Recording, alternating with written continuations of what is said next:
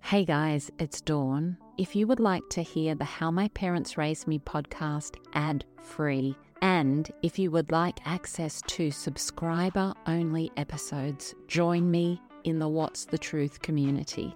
You can join via the Apple Podcast app. There's a link right there in the app, or go to what'sthetruth.supercast.com. Links are in the show notes. Don't miss out on all the extra content I'm sharing. I can't wait to see you over there.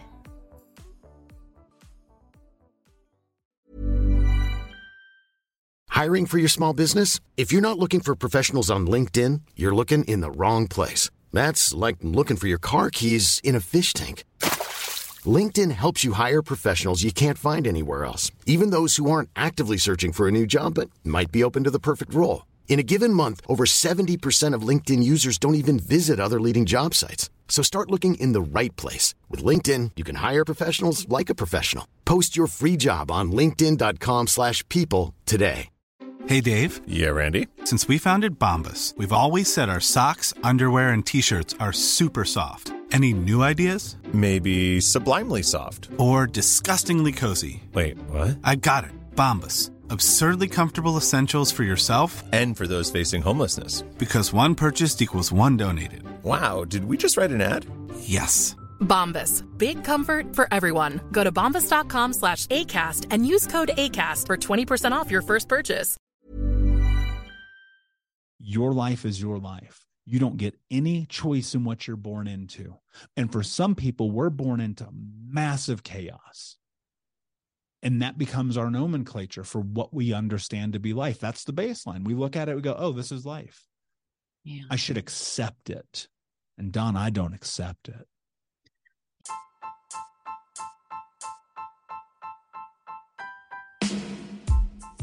Welcome to How My Parents Raised Me. I'm Dawn Chitty. When we are born, we arrive here as pure and perfect souls, and the direction our life takes from that moment is deeply connected to what our parents bring to our lives. And what our parents bring to our lives is deeply connected to what their parents brought to their lives. And that's the cycle of families. I have always craved connection with real and raw stories to understand what makes you you, what makes you the absolutely unique human that you are. Stories are medicine for the soul, they can connect us and they can change the world. And so, in this podcast, I'm listening to beautiful souls sharing their story what happened to them, how they got through, and how they have healed and thrived despite everything to arrive right here in this moment. Content warning if you are triggered by the themes of this podcast, please seek a helpline in your city. Hey, my beautiful friends, welcome back to the podcast. When you feel exhausted mentally and physically, do you allow yourself to take a break? We live in a world where productivity is so highly valued, and doing and being productive is all that really matters. On the Heal blog this week, you can find eight crucial reasons that you should take a mental health day. You need this list, so look it up. The link is in the show notes. Most often, the reason you don't feel happy in your life is because you're living it to please other people. You're living it to make your mother proud, your father love you, your friends accept you. When we grow up in chaos and trauma, we're trained to be pleasing because being pleasing keeps us safe. If we can do and be what our parents want us to do and be, they will be kinder and we will be safe. But deciding to live your life for you is the best decision you will ever make. And it is just that it's a decision.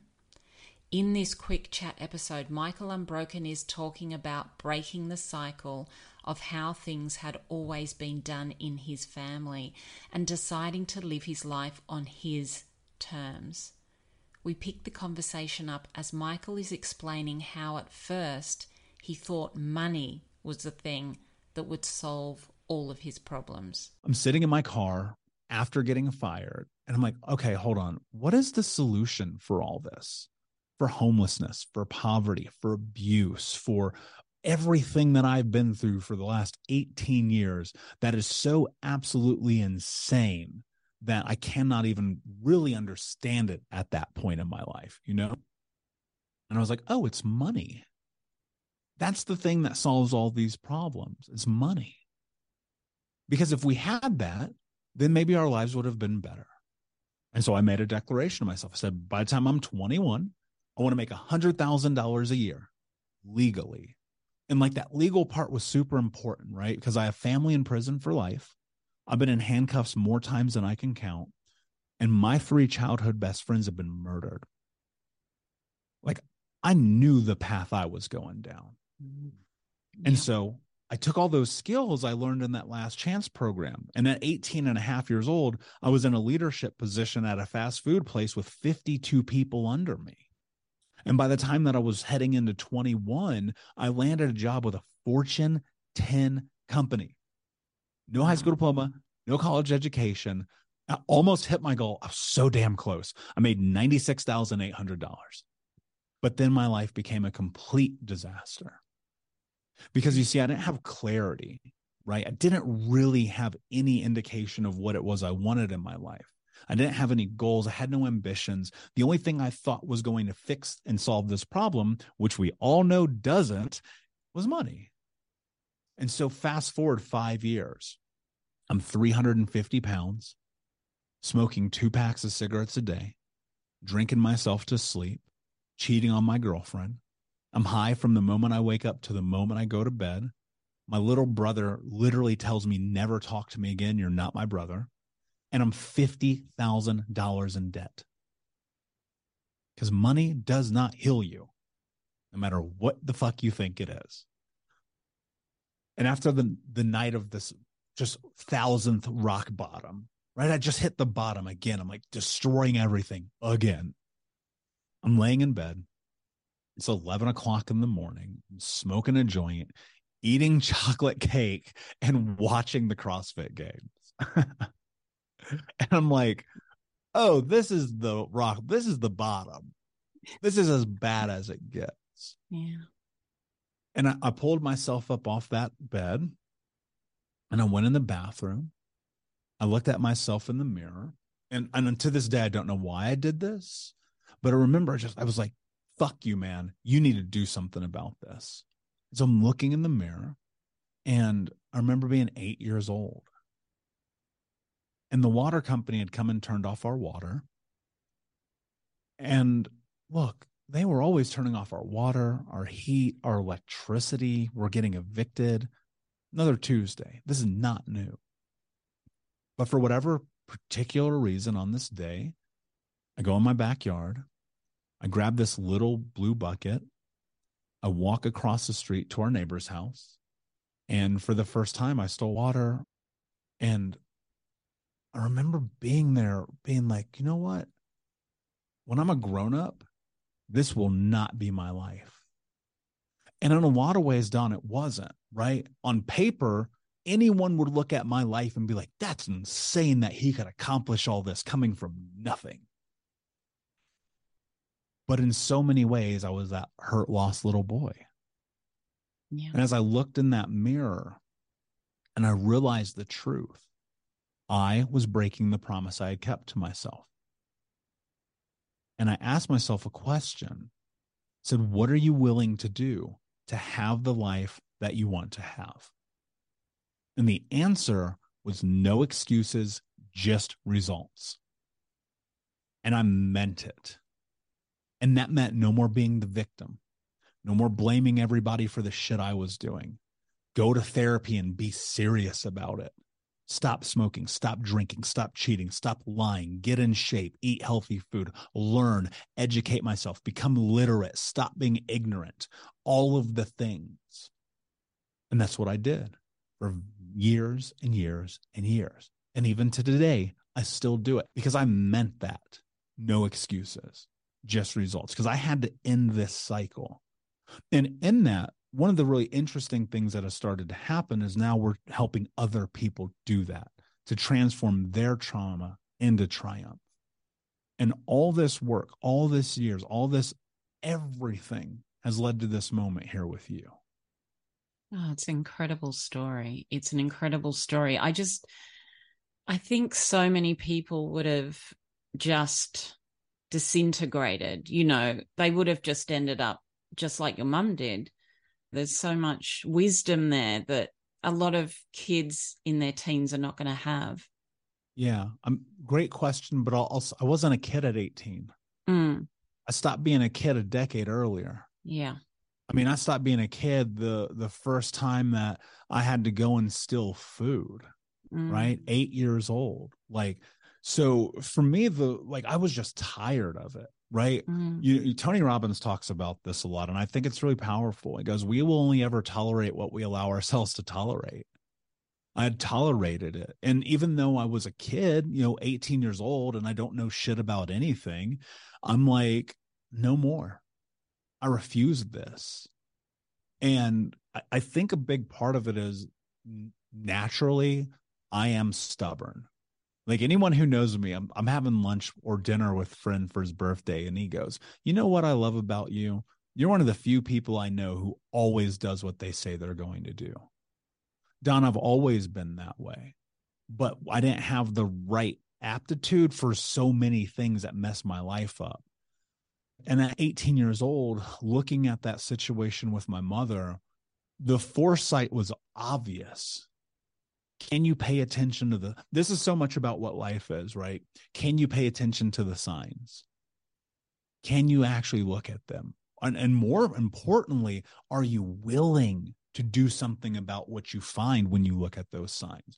And so here I am in this situation. Now, again, my mother has crashed this car, drinking and driving, hit me for the 10,000th time. I was done. At some point, you got to be done. And the problem is, some people aren't done because they're 45 and they're still in relationships with abusive and narcissistic parents with partners who don't care about them and treat them like crap, with family members who would much rather run them over with a car than help them up. Right. And and we live in this weird world where, and you know this, we hear this all the time. We live in this world where they say family over everything. Like, nah, not for me. I'm Sandra, and I'm just the professional your small business was looking for. But you didn't hire me because you didn't use LinkedIn jobs. LinkedIn has professionals you can't find anywhere else, including those who aren't actively looking for a new job but might be open to the perfect role, like me. In a given month, over 70% of LinkedIn users don't visit other leading job sites. So if you're not looking on LinkedIn, you'll miss out on great candidates like Sandra. Start hiring professionals like a professional. Post your free job on linkedin.com slash people today. Wow. Nice. Yeah. What you're hearing are the sounds of people everywhere putting on Bombas socks, underwear, and t-shirts made from absurdly soft materials that feel like plush clouds. Yeah, that plush. And the best part? For every item you purchase, Bombas donates another to someone facing homelessness. Bombas. Big comfort for everyone. Go to bombas.com slash ACAST and use code ACAST for 20% off your first purchase. That's bombas.com slash ACAST. Code ACAST. not for my clients, not for the people that we work with and watch their lives transform, right? The the thing that I was good at as a kid was setting boundaries. I didn't have that word then. That word didn't even exist. I don't even th- I think the word boundaries only just started like 3 years ago. And so I'm like I'm like a kid and I'm like no. No, absolutely not. No. And and so it just kept to it, it just kind of grew right it, it, just exponentially grew into this thing where the more i went through the more i pulled away and part of that is you know looking back on it understanding it is the trauma response right so i'm in the i'm in a massive sympathetic state right I have a 10 on this thing called the ACE score, Adverse Childhood Experiences Survey, right? Go research that if you don't know what it is. It will change your life forever. I teach it actually. And, and so I discover, like, looking back, it's like, oh, of course I behaved that way. Of course I did that thing. Look at this trauma. And so a big part of pulling away, because eventually I did the same with my grandmother as well. Not to the same extent, but my grandma was old racist. Like she she was a shitty person to be around as a biracial kid. And so eventually I got to the point where I was like, oh, I'm done with you too. We're not going to do this. This is my life. And that's the thing that I was able to do was to take all the data, extrapolate it for what it was. Most people hide the truth is right here in front of you, right? Like people put it in front of you. They're like, hey, look, this is the real shit happening in your life right now. And then, like, you've probably seen that meme on the internet, like the house is on fire, and then that like captions says, This is fine. That's what people do when they're faced with truth. They go, No, it's fine. Okay. Then don't complain. Because if it's yeah. fine, then that means it's it's tolerable. And it yeah. was so intolerable for me at 18 these relationships, these friendships, these experiences with my family. I pulled away. In fact, I, there besides my brother and my sister, I don't talk to any of my family. Because mm-hmm. why? They don't bring value to my life. They're takers. They seep. They are people who are unhealed, who are continuing the cycle and and that's what i recognized at 18 i'm I, this moment with my mother was like dawn i know this sounds wild but like i meant it. Like i was gonna kill her if she ever touched me again. Yeah. imagine like it's it's that concept like, like poking the bear. You can only do this so many times to a human before they have a full breakdown and i was there. And so i made a decision. And that's the thing that is carried in through my life even to today. Like i am very quick to make decisions because if you think about it and you ponder it and you get in that space and so many people are like yeah but i know i'm telling you right now somebody's going to email me and they're like you should this and that or this and that and it's your mother and it's your grandma and it's your family and this and that it's like no. I do not agree. Your life is your life. You don't get any choice in what you're born into. And for some people we're born into massive chaos and that becomes our nomenclature for what we understand to be life. That's the baseline. We look at it we go oh this is life. Yeah. I should accept it. And dawn i don't accept it. Yeah i love that. And i mean i speak to people every day and they are so stuck in you know this victim. I, I mean people don't like it when you say victim mentality but yeah. But people are just so stuck. You obviously were able to say no, to cut people out. It's it's so clear what needs to happen. What's your advice for people who really are just stuck in that place where they're just taking it? Yeah. Look, I mean, that's the thing, right? Like, that's the question. And you can look at life through the victim mentality. And I'll say this like, I played the victim, I'm really good at it. I did that shit. But you know what? You have a decision to make about your life. This is your life. This is the thing people have to really latch onto your life. Yeah. Not their, yours. But everything we've ever understood is it's theirs do what they say, act how they say, behave how they say, eat, drink, sleep how they say, show up how they say. And it's indoctrinated not only in our families, but in our schools. Raise your hand to go to the bathroom is the dumbest fucking thing on planet Earth. Like, think about this for a second that level of indoctrination. Are you kidding me? I'm a human. I should be able to do what I want when I want to do it. No, no raise your hand to go to the bathroom. You're in third grade. And I get, look, we don't have to get in the details of it. I understand why you don't want third graders running around everywhere. But my point is this at some point, that continues. You're hmm. 18 years old. You don't know how to say yes. You don't know how to say no. Right. And then you compile that with all the experiences of abuse that then reinforce this narrative that you don't have worth or value how in the hell are you going to stand up for yourself and say no when every single time you've ever tried to, there's pain, there's suffering, there's ramifications?